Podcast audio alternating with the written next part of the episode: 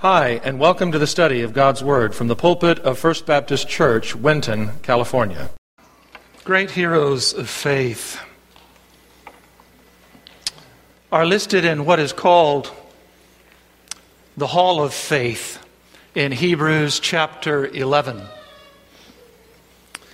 And there are listed quite a number of people in the Old Testament who expressed faith in God in a number of different ways. There is Abel, the first child, well, not the first child, but um, a son of Adam and Eve, who was the first to express faith in worship. Then there was Enoch, who walked with God, Scripture said, and he was not because God took him home to be with him in glory. Then there was Noah, the only righteous man in his generation because of his faith in God. Abraham, whom God called in a pagan country, the city of Ur of the Chaldeans, and who in faith walked with God to a new land that he had no knowledge of his wife Sarah, who in faith believed the word of God and in her old age conceived and bore the son of promise.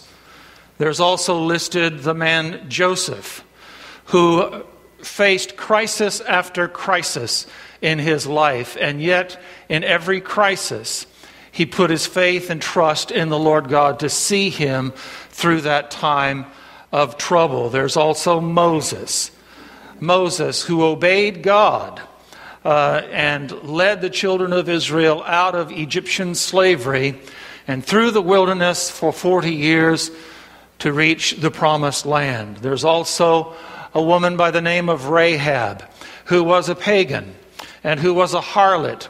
And yet, when the spies from the camp of Israel came into the promised land to check it out, she heard that the king of the city of Jericho was looking for these spies, and she hid them and kept them safe until the danger had passed. These and other individuals are listed in Hebrews chapter 11, but there are also other notable heroes in the hall of faith that remain nameless. But according to Scripture, they conquered kingdoms and they performed acts of righteousness. They obtained promises. They shut the mouths of lions. They quenched the power of fire, escaped the edge of the sword. From weakness were made strong, became mighty in war, put foreign armies to flight. Women received back their dead by resurrection, and others were tortured, not accepting their release in order that they might obtain a better resurrection. And others experienced mockings and scourgings, yes, also chains and imprisonment. They were stoned, they were sawn in two, they were tempted, they were put to death with the sword. They went about in sheepskins and goatskins, being destitute, afflicted, and ill treated.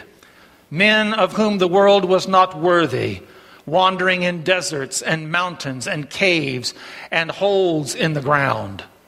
And all these, having gained approval through their faith, did not receive what was promised because God had provided something better for us so that apart from us they should not be made perfect. The roll call of faith, the hall of faith. Ancient men and women who put their trust in the Lord God, took him at his word, obeyed what he asked them to do. And for their faith, they suffered, yes, but they were rewarded beyond measure. Hebrews chapter 11 and verse 1 tells us that faith is the assurance of things hoped for and the conviction of things not seen. It is the confidence that we have in God in the things that He has assured us of, His promises, His Word. It is also the evidence or the proof of realities that lie beyond us. That if we simply trust in God, those realities will come in to our lives. Without faith, the apostle tells us, it's impossible to please God. Faith affirms in us that God does indeed exist and that He permits us to approach Him. And He assures us of His approval. And upon the basis of faith, He rewards us openly and richly. There is a woman, an unnamed woman in the Old Testament, that I believe is a hero of faith. Not because she defeated armies single handedly, and not because she led the people of God through dark times, and not because she changed the course of human history but because she simply believed in God and obeyed his word. I want you to turn in your Bibles, if you will, please, to 2 Kings chapter 4. 2 Kings chapter 4. We're going to look at verses 1 through 7. 2 Kings chapter 4, verses 1 through 7. And while you're turning there, let me simply remind us that faith is not something we simply understand in our minds or accept in our spirit or appreciate in our hearts. Faith is practical. Faith is to be experienced and it's to be expressed in our lives. We are to live believing in who God is and what God has said. And it's not always easy, especially the world that we're living in. It's not always easy, but it is always profitable. 2 Kings chapter 4, verses 1 through 7. Stand with me in honor of God's word, if you will, please. Now, a certain woman of the wives of the sons of the prophets cried out to Elisha, Your servant, my husband, is dead and you know that your servant feared the Lord, and the creditor has come to take my two children to be his slaves. And Elisha said to her, What shall I do for you? Tell me, what do you have in your house? And she said, Your maidservant has nothing in the house except a jar of oil. Then he said, Go, borrow vessels at large for yourself from all your neighbors even empty vessels, and do not get a few. And you shall go in and shut the door behind you and your sons, and pour out into all the vessels, and you shall set aside what is full. So she went from him and shut the door behind her and her sons. They were bringing the vessels to her as she poured. And it came about when the vessels were full, that she said to her son, Bring me another vessel. And he said to her, There is not one vessel more. And the oil stopped. Then she came and told the man of God. And he said, Go, sell the oil and pay your debt, and you and your sons can live on the rest. This is the word of God, and we pray his blessing upon the reading of his word. You may be seated. What do you do when you face crisis? Who do you turn to? What are the steps that you take in order to deal with situations that are seemingly beyond you? The death of a spouse, or a parent, or a child, the loss of a job and family income, broken health that limits you or restricts you from gainful employment and to keep you from being a part of the social strata and the fellowship that you enjoy in life. Some people give up. They sit down and they stop living. Some people panic and they become desperate and they do things that they would not otherwise do, complicating the situation and bringing them into a further dire situation, even a greater crisis. We can learn from this woman that faith brought into a dire situation can make all of the difference between tragedy and victory. I want to bring from this lesson, from this story, five lessons. Uh, we'll walk through them fairly briefly, if you will. Lesson number one God can use what you have to answer a crisis. God can use what you have to answer the crisis. Look at verse 2. Elisha said to her, What shall I do for you? Tell me, what do you have in your house? The woman's husband had died. And evidently, from the words that she spoke to Elisha, her husband was one of the prophets, probably Obadiah. But he had passed away, he had died, and left her and her two sons in a very dire situation. And so she goes to the prophet Elisha and she calls upon him for help. And I want you to note that Elisha didn't respond by giving her money to help her pay off the debt. And he didn't offer to intervene with her creditors to try to somehow make the situation less critical. Instead, he asked her a very strange question What do you have in your house? I'm sure she didn't expect that kind of response from the prophet. But sometimes that's the response that we receive from the Lord when we come to Him with an issue that we can't handle, an issue that's beyond us and our ability to deal with. Now, oftentimes, in a crisis situation, when there are demands that are made upon us, we list the things that we need that we know that we don't have. When we should consider the things that we have that God can use on our behalf. The things that we do have that God can use on our behalf. In 1924, Kitty Suffield wrote a hymn that we used to sing when I was a boy. And the chorus to the hymn goes like this Little is much when God is in it.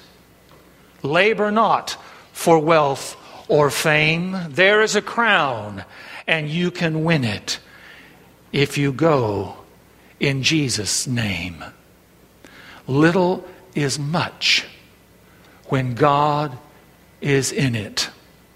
In Exodus chapter 4 and verse 2, you'll remember that God called Moses to go down into Egypt and to secure the release of the children of Israel from slavery under Pharaoh. And Moses made every excuse that he could make, that he could think of, to try to get out of what God was calling him to do. But there was no getting out of God's commissioning Moses to be the deliverer of the children of Israel. And so Moses brought up one final argument. I'm going to go down there and I'm going to demand the release of the children of Israel. But the elders of Israel are going to ask me who sent me. And God said, You're going to tell them my name and that I have sent you to do this. And still, Moses was not satisfied. He still tried to get out of the call of God.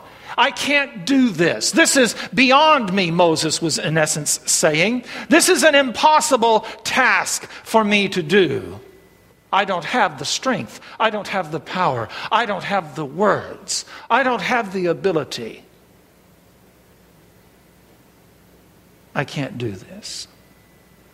And God asked Moses a question What do you have in your hand? And Moses answered, A shepherd's staff. And that was all that God needed to accomplish his purpose in releasing Israel. In Matthew chapter 14, verses 17 and 18, Jesus had been teaching all day long, and a great crowd of people had gathered around him. 5,000 people, 5,000 men plus their families had gathered around, and the day was beginning to wane into dusk, and the people were hungry. And Jesus asked the disciples, Do we have any food? And the disciples said, We all we have are five loaves and two fish from a little boy's lunch. Jesus said, Bring them here to me.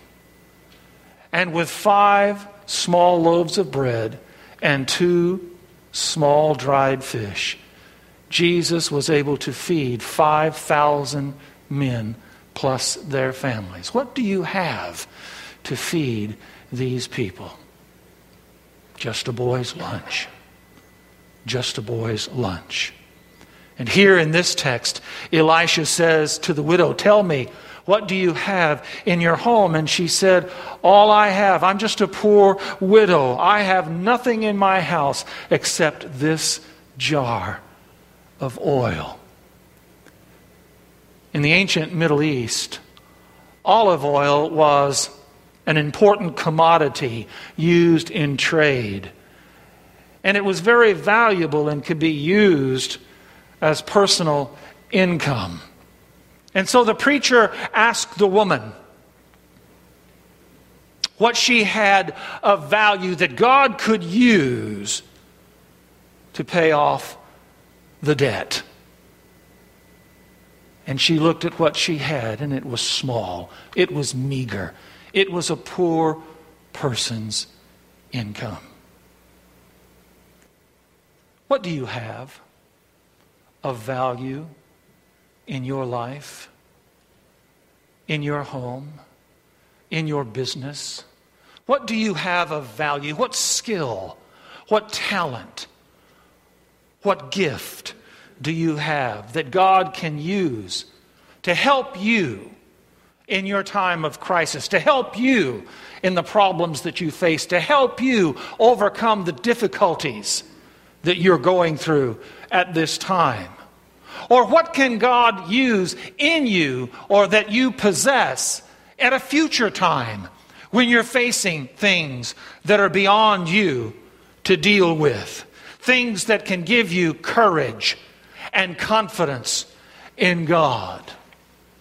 God may be asking you this morning, or He may very well ask you in the days ahead, what is it that you have that I can use in your situation. Lesson two give what you have to God that He may bless it. Give what you have to God that He may bless it. Look at verse 5. So she went in, she went from him, that is the prophet, and shut the door behind her and her sons, and they were bringing the vessels to her, and she poured. In other words, the preacher said, Give God that oil. Take that oil and trust God with that oil. And you take that jar of oil that you have and all of these other jars that you have been able to collect from friends and neighbors and start pouring the oil out of that jar into these empty vessels. And all the while, knowing human nature like I know human nature, all the while this woman was pouring the oil from her jar, she was probably praying, Oh God, do something. Lord, do something. Help me. Save my family. In my mind, she was trusting the Lord because she did what the prophet of God told her to do. She obeyed his word and she began pouring the oil. Moses, all he had was a shepherd's staff, and he gave it to God so it could be used to lead the Israelites out of Egypt. And he used that staff to secure the release of his people. The boy gave his lunch to Jesus. so it could be used to feed the 5,000 plus on that day. This woman gave her oil to the Lord so it could be used to pay off her debt and to save her family. And here's an added blessing. And don't ever forget this you never lose what you give to the Lord. You never lose what you give to the Lord. Moses gave the Lord that shepherd's staff. But for 40 years, Moses continued to hold on to that staff and to lead the children of Israel across the Sinai desert and into the promised land. The boy didn't lose his lunch. As a matter of fact, he sat down and ate his lunch with all of the other people who ate the food that Jesus had blessed. This woman, she never lost the oil that she had in that clay jar, but she continued to use it to benefit her family and other people. You never lose what you give to the Lord. We are so possessive with our stuff, aren't we? We are so possessive with our stuff that we feel if we give our money, our time, our talents, our abilities, and our resources over to God, we'll never see them again. We just write it off because it'll never return to us. How foolish and how faithless we can be. Beloved, if God requires it, we are wise to give it. If God requires it, we are wise to give it. If we withhold it, if we say no, if we hold on to it tightly and will not turn it over to the Lord, well, you know what happened to Ananias and Sapphira in Acts chapter 5. The widow. That was all she had. And the preacher said, in essence, the preacher said, trust God. Give it over to God. He'll take care of the situation. God gave her the oil back in manifold measure. Her debt was paid, her family was saved, her faith in God increased. It abounded beyond her wildest expectations. I'm reminded of the prophet Elijah, not Elisha, who came after Elijah, but the prophet Elijah and the widow of Zarephath. You find that story in 1 Kings chapter 17. Elijah and the widow of Zarephath, drought and famine had come to Israel because of the wickedness of the king. And the prophet, in order to survive, traveled around from place to place, and God provided for him as he traveled from place to place. He wound up in Phoenician territory, way up north, out beyond the borders of Israel, to the home of a widow and her son. And they, like everyone else in the region, were starving to death because of the drought and the famine that accompanied it. When the prophet approached her home, she was out there gathering sticks to make a fire. The prophet asked her, What are you doing? And she says, We're preparing for one last meal, and then we're going to die. And with all the brass of a prophet, he told this poor widow, That's well and good, but I want you to feed me first. I want you to make some bread and give me some water. And I'm sure she probably thought in her mind, who is this guy? That he would be so audacious to take the last bit of flour and oil that we have from us. But she did what Elijah told her to do and for the rest of the drought, she and her son and the prophet of God didn't miss a meal. God blessed the jars of flour and oil so that it never ran out. Lesson number three. When facing a crisis and a difficult situation, beloved, let other people help you. Let other people help you. Look at verse 3.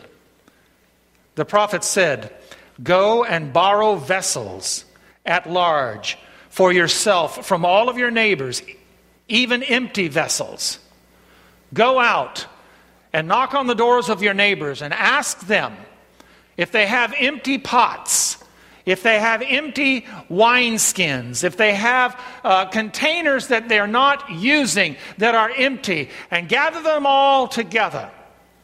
Let these people help you in your time of need, in your time of crisis. In many instances, beloved, God will use other people to help you in your time of need. They may not be able, listen, they may not be able to do much for you, but God can do much through them for you. They may be limited in what they can do, but God is never limited in what He can do through them. I was going into my senior year in college. Long, long time ago. And at that time, I was working a full time job at night. I was enrolled full time, 15 unit semesters in college, going to class from 8 in the morning till noon, going to work in 2 in the afternoon till 11 in the evening, coming home and studying till 3, 4 o'clock in the morning, just to do it all over again. And at the same time, I was married. We were expecting our first child, and we were working in a church about 40 miles away from the campus. My heart gave out. I wrecked my health going into my senior year. In the hospital, the doctor said, I want you to tell me all of the things that you're doing. And so I outlined all the things that I was involved with. And he said, You're going to have to give up something. And I said, Well, what can I give up? I can't give up my church responsibilities because God called me to minister. And I'm not going to give that up. I can't give up my schooling because I'm in my senior year. I only have one more year to go and I can graduate. I can't give up my job because I, that's the only source of income that we have to survive on. I paid my way through school. And he says, Well, I don't know. That's your decision, but you're going to have to give up something or it's going to kill you. And so we prayed about it and we wrestled with it. I told my father, I told my mother, I told my pastor. And about a week later, one of the deacons of the church came to the house, the apartment that we were living in on campus. And he said, We don't want you to worry about your senior year. Quit your job we will take care of everything. All of your expenses, all of the schooling expenses, fees, books, everything. We'll take care of your rent. We'll take care of your car payment. We'll take care of your insurance. We will take care of your food. We will take care of everything. You just focus in on finishing your schoolwork and continuing to minister in the church.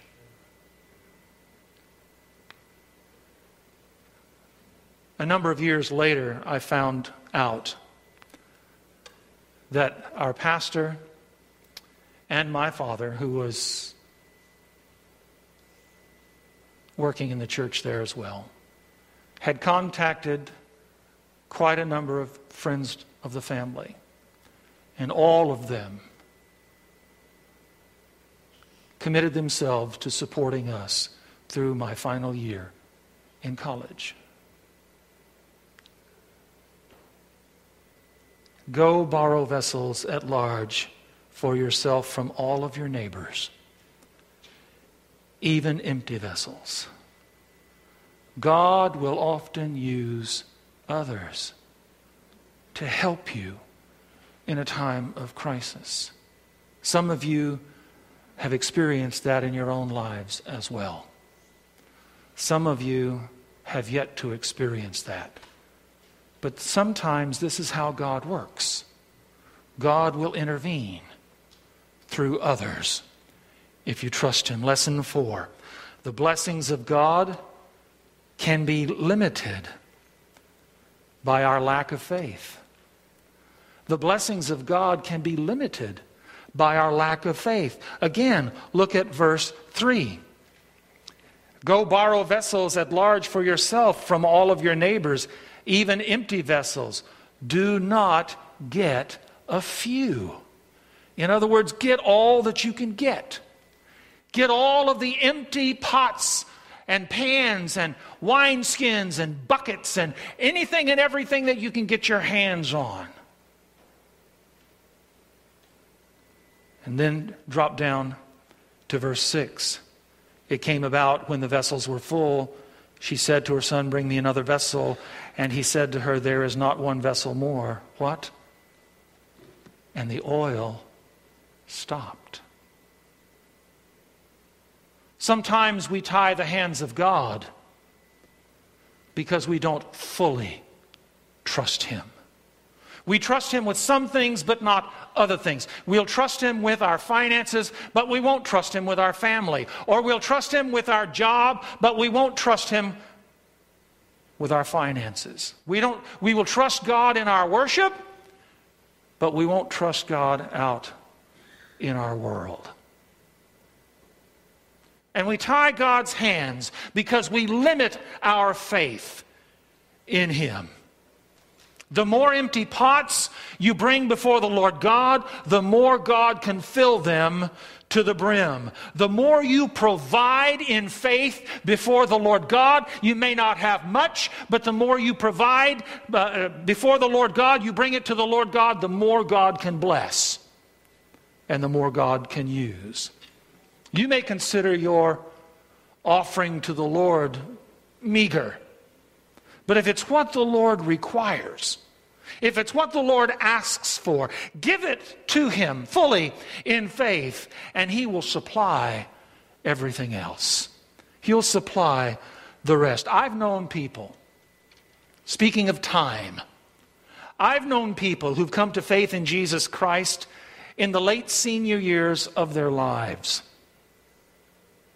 And every single one of them who truly committed their life to Jesus Christ, even though they were in their 80s, every single one of them confessed to me that their short time serving the Lord was more joyful and meaningful and exciting than the years they spent without Him. They didn't have much time left, but what time they had, they gave to the Lord. And they saw how God can bless them with things that they had never experienced in the many years that they lived without Him. I've known people who were stricken with diseases, cancer, emphysema, and other diseases, and physical issues, restricted limitations in their physical bodies who dedicated to the Lord what time they had in this life, and God used them to reach others for Jesus Christ. I remember in college, a young guy that was always smiling, always happy, never had a, a down day in the time that I knew him. And he was in a wheelchair the entire time he was at college. He was a member of the Ministerial Association, and he was on a ministry team as the preacher of that team. There were teams of four that would go out uh, from the Ministerial Association, and they would go to various churches. And one would preach, one would uh, lead the singing, one would play the music, and one would engage in activities. And Jerry was always just bubbling over as he was going out to churches and preaching and coming back and sharing all that God had, had done in the ministries that he was involved with. But Jerry didn't have any arms or legs. He was born with a birth defect no arms, no legs. And wherever he went, someone had to push him around in the wheelchair. But he was excited about the Lord. And those who went with him were excited at what God was doing through Jerry. We have a man in our own church. You know Charlie Johnson. Talked to him on the phone the other day. Charlie was upbeat. You know, he's in a facility, he's very weak, hasn't been out of bed in weeks. His heart is too weak. He can't stand, he cannot walk. Chances are he'll never return home, but he'll die in the facility where he's at. And I asked him, I said, Charlie, what's going on? Tell me. Is everything okay? And he said, Pastor, he said, everything is fine. He said, Everybody that comes into my room, whether it's a doctor, whether it's a nurse or a technician, I tell them about Jesus. I talk to them about the Lord. People from the outside can't come in and visit. He said, But there are a lot of people in this place who come in to see me. And he said, I tell them about. And then his voice picked up. He became perky. He got excited. He said, look, he, said, he told me, he said, Pastor, I don't have any better sense than to tell people about Jesus. And here he is, flat on his back, people taking care of him. Chances are he'll not survive. And yet he's excited about Jesus. And he tells other people about Jesus. We are only limited. And we only limit God when we do not give him our full faith and trust. I've known people right here in this church who could barely get by financially. We're not a big church. Even when the house is full, we're not a big church. We're considered a small church. We're not even, we don't even qualify to be a medium sized church. But there are people in this church who can barely get by financially, but they give of their resources to support missions and evangelism and on the ongoing work of this church in this place. And yet God continues to provide for their needs according to his riches in glory in Jesus Christ.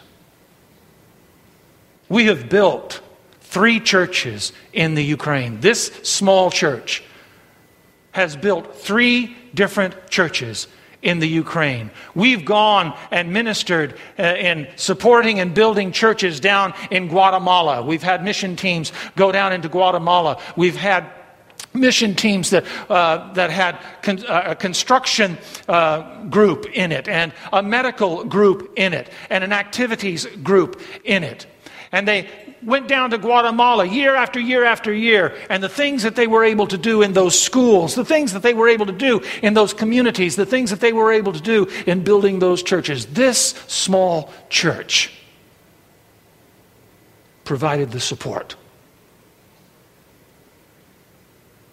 And yet God continues to bless this small church for what it is able to believe and trust God with. And listen, I'm not talking about prosperity gospel. I'm not talking about getting rich by demonstrating faith in God. That, that's a bane to the kingdom of God. I'm not saying that you should give $100 to the Lord so he can bless it and give you $1,000 in return. And I'm not saying that you should give two years of service to the Lord so he can bless it and give you 20 years added on to your life. That's a lie right out of the pit of hell. The only ones I know of who get rich from the prosperity gospel are those who manipulate God's people by twisting God's word. They get a payday here and now, but they'll have a painful day coming in the hereafter. Faith is not a motive to get rich or to live longer. Faith is not a means of twisting God's arm to bless you. Faith is obedience to what God has called you to do. By faith, God is honored in a person's life, in a person's work, in a person's family, in a person's ministry, in a person's business, in a person's education. By faith, our life becomes pleasing to Him. By faith, we are blessed, others are blessed, and the kingdom of God is blessed. And you can't put a dollar value on any of that. Lesson five. And there are other lessons that I could draw out of that, but You've had enough. Lesson five faith. Listen, faith is not risky. Faith is not risky, but unbelief is. Faith is not risky, but unbelief is. Look at verse 7. She came and she told the man of God, and he said, Go sell the oil and pay your debt, and you and your sons can live on the rest. The preacher just said, What is it that you can give to God that God can bless it and help you? She gave the only thing she had. And God blessed it. And God saved her family. And God saved her life. What would have happened to Moses and to the children of Israel. If at the burning bush, when God called Moses to go down into Egypt, and Moses then presented all of his arguments as to why he couldn't do it, why he couldn't go, how weak he was, how uh, imperfect his speech was, so on and so forth, and God commissioned him and God commanded him to go, and Moses just turned around and walked away and went back to his sheep. What would have happened to Moses? And what would have happened to the children of Israel? What would have happened? to the young boy and to 5,000 plus if the young boy refused to give Jesus his lunch?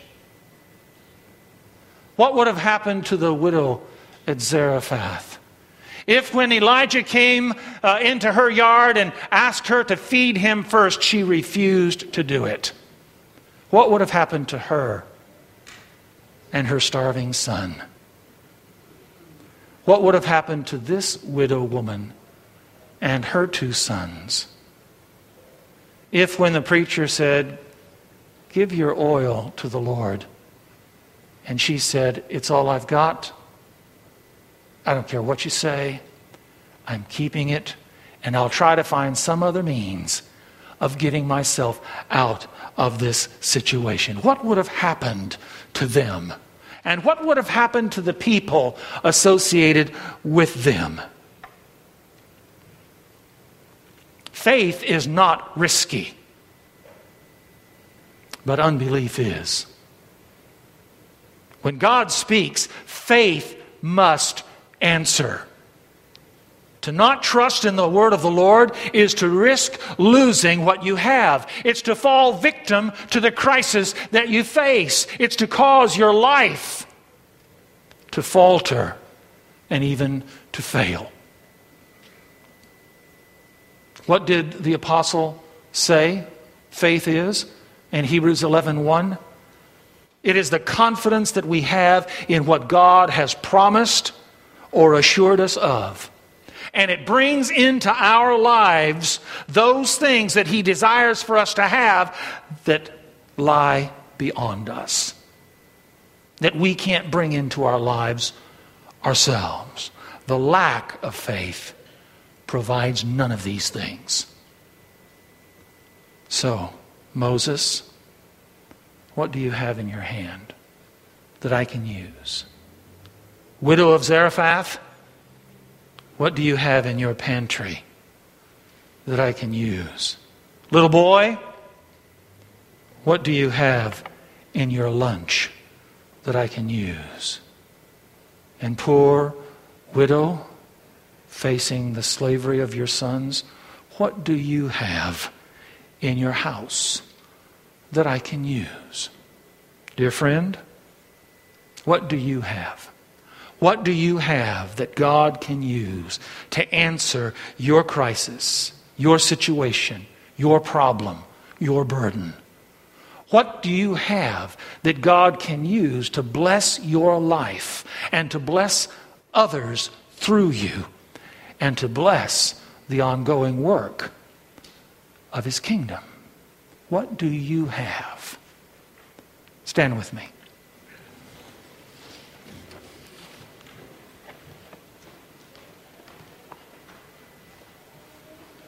Father, we thank you.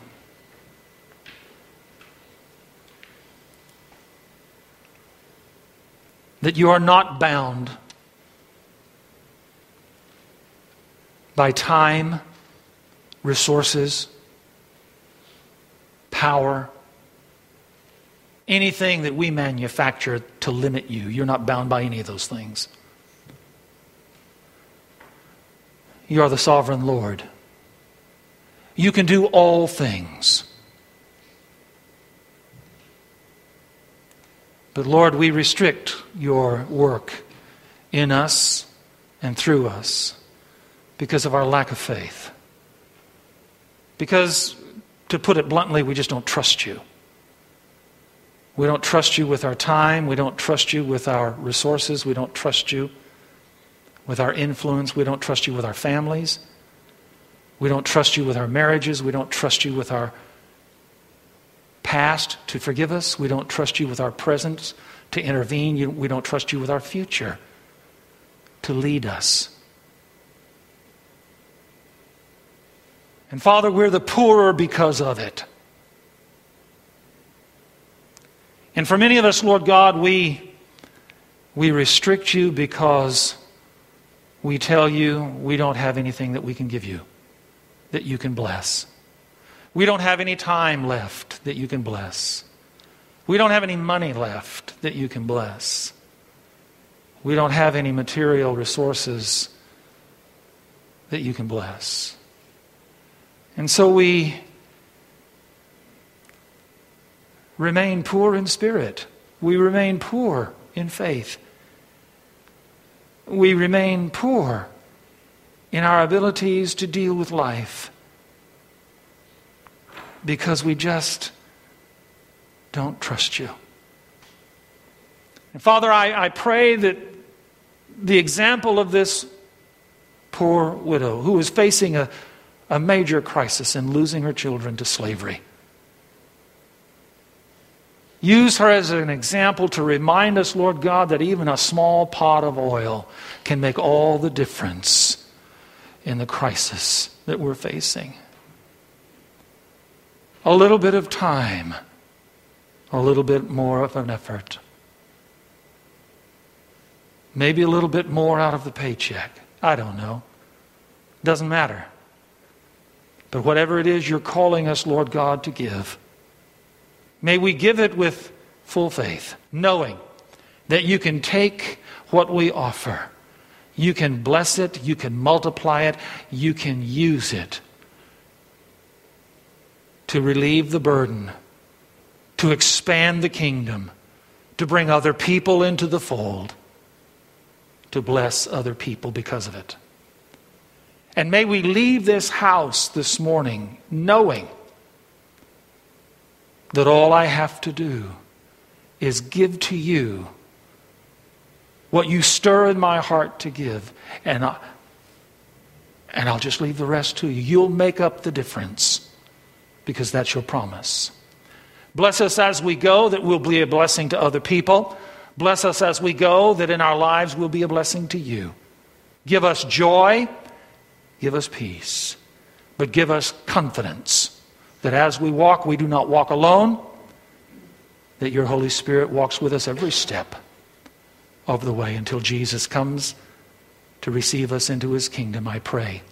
In his holy and blessed name, and all of God's people said, Amen and amen. God bless you. Have a great day in the Lord. The Bible says, if you confess with your mouth the Lord Jesus and believe in your heart that God has raised him from the dead, you will be saved.